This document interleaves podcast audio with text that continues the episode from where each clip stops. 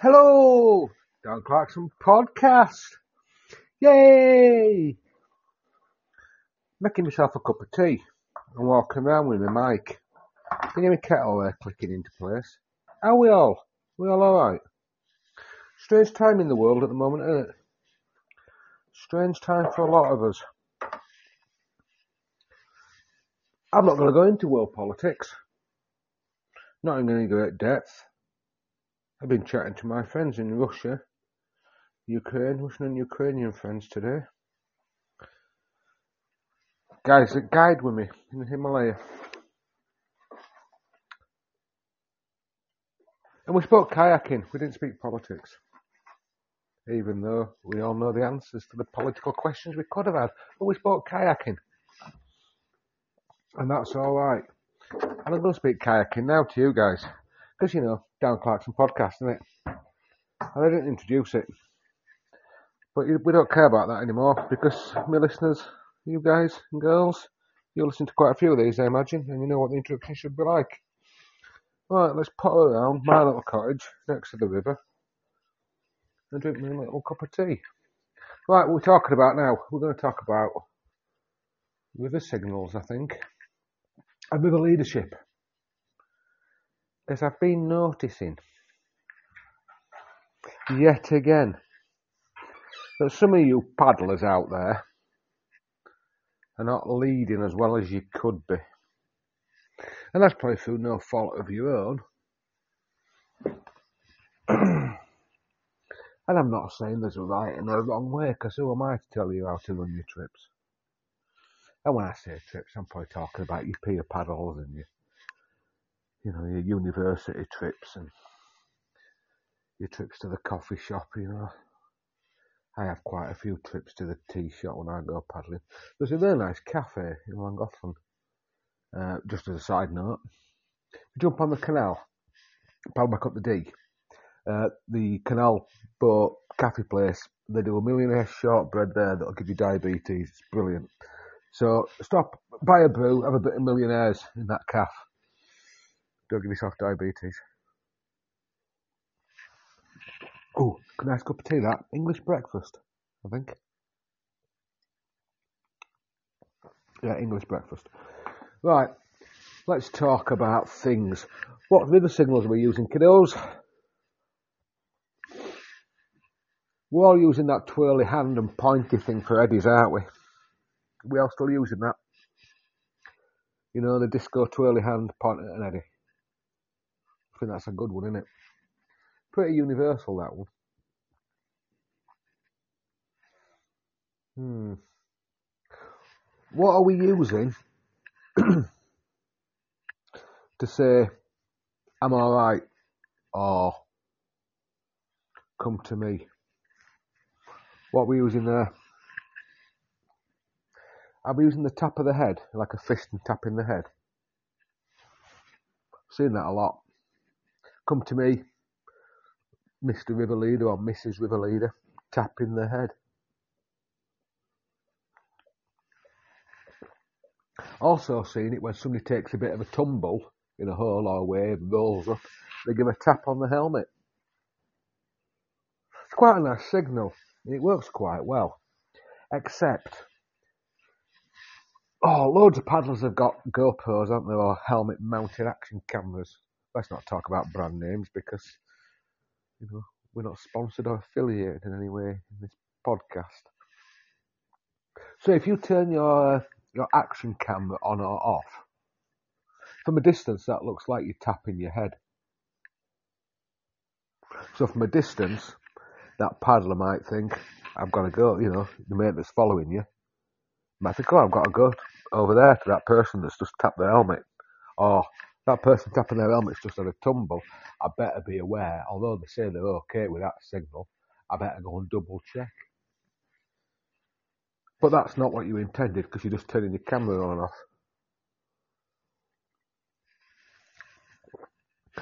Something to consider. How many times when we go boating, when I, I use boating as a collective because it's supping as well, and they're not really boats, they're like standing on ironing boards. You know?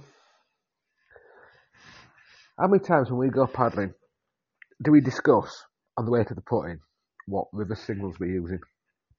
Like I've said, the twirly twirly hand pointy pointy one for eddies is pretty self-explanatory and that's pretty universal. But do we ever recap our edit our signals with our group?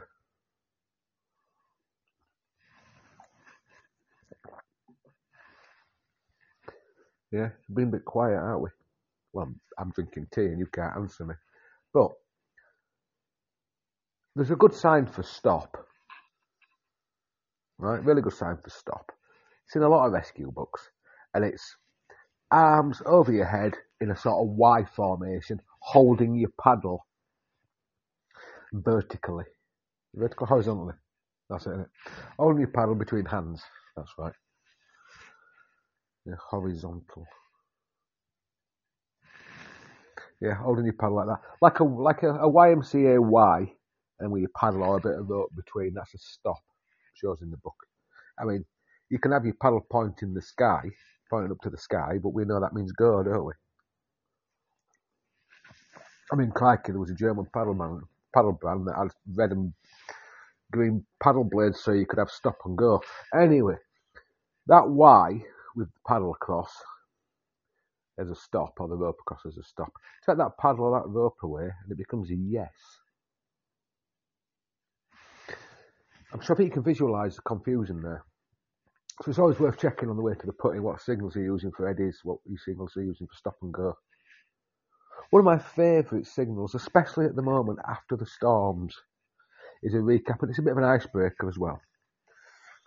So you get your hand, left or right, doesn't really matter, and you give yourself a sort of the OK sign. I know the OK sign's been adopted by white supremacists in the USA, but just bear with me on this one. You give yourself that sort of OK sign. And then you move your hand up and down rapidly in a kind of, you know, airborne onanism. If you just, it's quite funny, I can hear some of you giggling. But to me, that's like a sign, childish sign. I know teenagers use it quite a lot. But it's a really good sign for wood. Stop sniggering, right? It's a really good sign for wood. Because it's really hard to describe fallen trees and wood without a sort of smutty sign. And I use that quite a lot. And wood can mean barbed wire fences and all that sort of palaver. Stuff that's debris in the river. Keep an eye out for that stuff. Because to be honest, pointing at your eyeballs and pointing at the bank ain't going to do that. And signals have got to stick in your mind. Do you like that? What other signals have you guys and girls got? Hmm? Do you have that uh, ha- arms raised above your head in a cross formation? Do you use that one? If you do, tell me what it is. I know what it is. I know what I'd call it. I'd what I'd use it for. What do you guys use it for? Hmm? Do you use that sort of airborne front crawl motion to show there's a swimmer? Hmm? Do you use that one? What do we use? The signals. Do we use a nod and a wink? I use a nod and a wink sometimes when I'm paddling with my peers. If we're close enough to each other, a nod and a wink means as much to my friends as it does to a blind man, in the words of uh, Monty Python.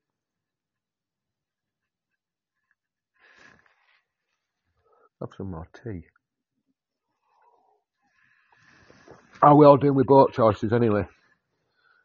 Are we all, are we all uh, getting bright coloured boats, bright coloured gear, bright coloured helmets? Yeah, no worse than having dark coloured stuff. I mean, I have a dark coloured helmet, I'm not to lie to you, mine's like a, what is it, British Racing Green with gold glitter. Got it in Moscow. Not very good in woodland areas. Luckily, I've got a yellow and red one that I wear in woodland type areas. Lime green dry suit, lime green PFD. Bright orange boat. Yeah, red paddles. I look like I've been splattered by a load of kids from a Crayola factory. How's your kit? Is it bright enough? You got a white helmet? A black helmet? Dark with dark, dark blue helmet? Yeah, they're a bit tricky to spot. You got a black dry cag? Black PFD? And I can't knock it because I've had black PFDs and black dry tops. You got a black boat? Yeah, I've had black boats. My first boat was black. Yeah, they're a bit tricky. White ones, they're a bit tricky as well. I've had white boats. They're a bit tricky to see, and they also look crap in photos. You know. Anyway, you all alright?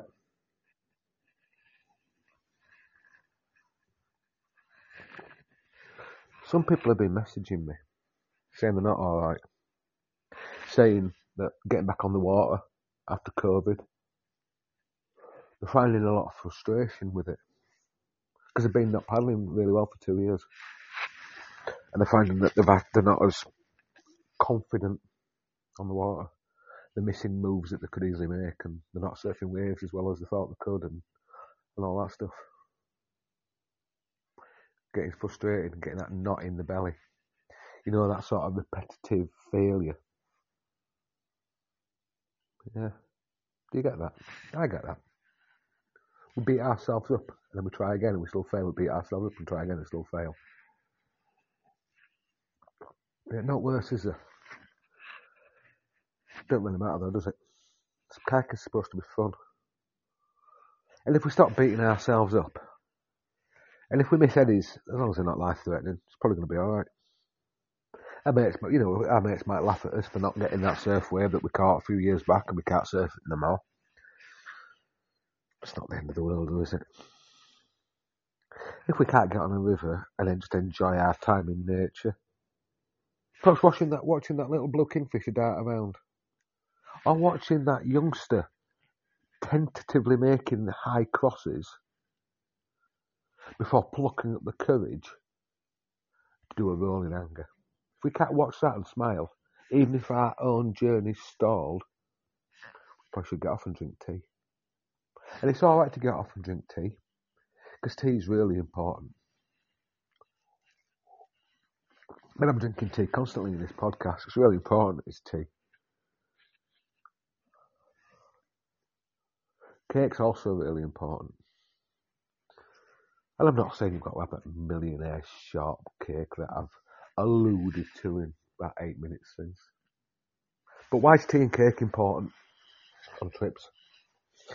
Well, tea and cake's really important on trips because it allows us time to think. It allows us time to take ourselves out of that aquatic environment that's really dynamic, where there's a lot going on, where we're getting splashed in the stimulus, stimuli. But tea and cake on the riverbank allows us a pause. It's not just about giving us calories. It's not just about warming us up. It's about allowing us a pause. It's about allowing us time for reflection.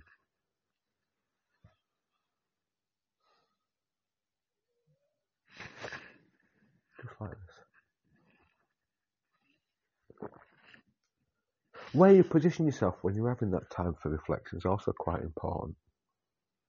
I've seen people get out of the river for a cup of tea mid-river journey using the flask that they've carried with them. And they sit next to one of the biggest rapids on the river. Prior to scouting or while scouting, while they're making the decision to run that rapid or not. That's not a place for reflection. There's a lot of stimulus still.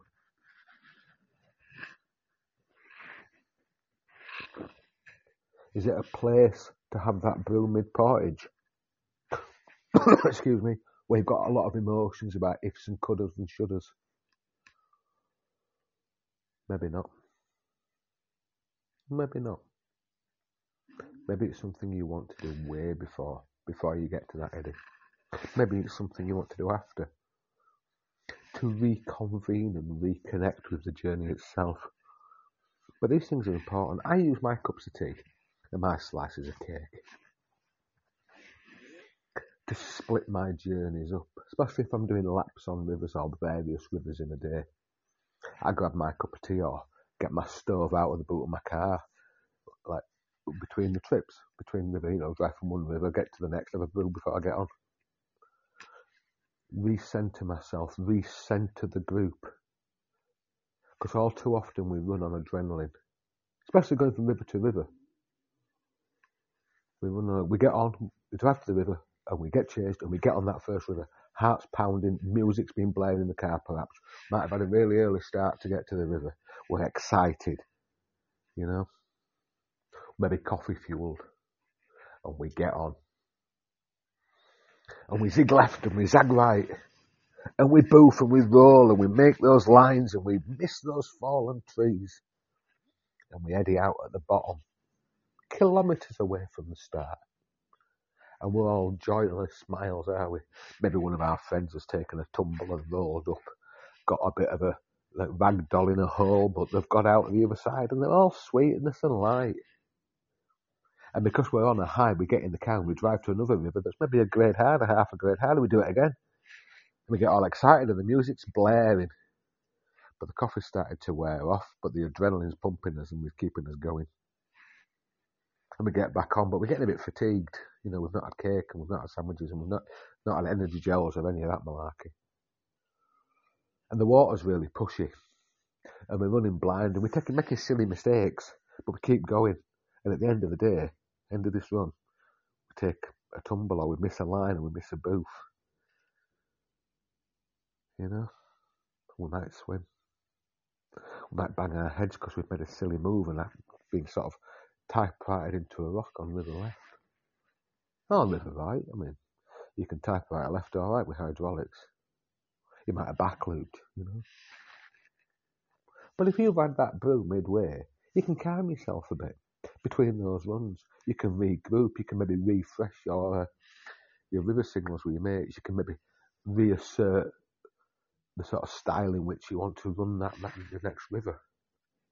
Because all too often we just follow the flow, figuratively speaking. Just things, just little things to reflect on, really. I mean, I'm not saying I'm right, and you know, I'm not saying I'm wrong, and I could be both right and wrong, and that's all right. I mean, the fact that I'm telling you not to buy a black boat when my first boat was black, you know, that's a bit hypocritical, isn't it? And the fact that I'm saying don't get a white boat when I've had a couple of white boats in my time, that's a bit sort of rubbish, isn't it? And the fact I've been telling you not to get black black PFDs, black dry cags when in India, I wear black PFDs and black dry cags, you know. Don't wear a dark helmet when I got one myself. But these things, you know, it's just about being conscious of it. It's about being aware of those things. But mostly it's about tea. And it's about reflection. And it's about why we connect ourselves to the rivers. Because it's not really about what boat we paddle. And it's not really about what paddle we use. You know, it's not really about what dry suit we wear or any of that stuff. It's about getting out of our routines and immersing ourselves in nature and giving ourselves a bit of a challenge and doing things that we feel validated for. But the person that really needs to validate is what we're doing is us. We don't need external validation. So get rid of those GoPros. Let's not confuse that. You know, let's not confuse those signals. Validate yourself, everyone. The fact that you're getting out there and you're having a crack, even if you're missing moves, even if you're rolling or swimming or not surfing your waves, you know, validate that. It's fine. You're doing awesome. You're getting out there and doing stuff. You're not hiding away in a basement apartment, you know, watching endless reruns of Big Bang Theory. You know, you're actually doing stuff. Go and find little mini adventures. You know. I went to a river today and uh, didn't have my boat with me, but I went scouting. It's an industrial river in the middle of Yorkshire. Really nice little weir on it, little cartwheel spot. Would I have paddled it today? Maybe. Did it look salubrious and inviting in turquoise, tranquil waters? No, I had a shopping trolley and a blue barrel washed up on the bank. Loads of methadone cups on the footpath. A couple of syringes. I'm probably not ever going to get on in that hole. But, uh, you know, I'm sure somebody would have done. I mean, I paddled it in my youth. I don't remember the needles and the methadone cups, but I paddled it in my youth, and uh, I think I had a top hole when I paddled that hole, and it's one of the few holes that I uh, I first learnt to cartwheeling. But magic is all around us, and uh, just validate your own experiences, gang. That's all right. It really is. Right, I'm going to go now because I finished my tea. I hope you've enjoyed me rattling on. If you've not enjoyed me rattling on, I've enjoyed talking to nobody. Anyway, have a great one. Twitter pips.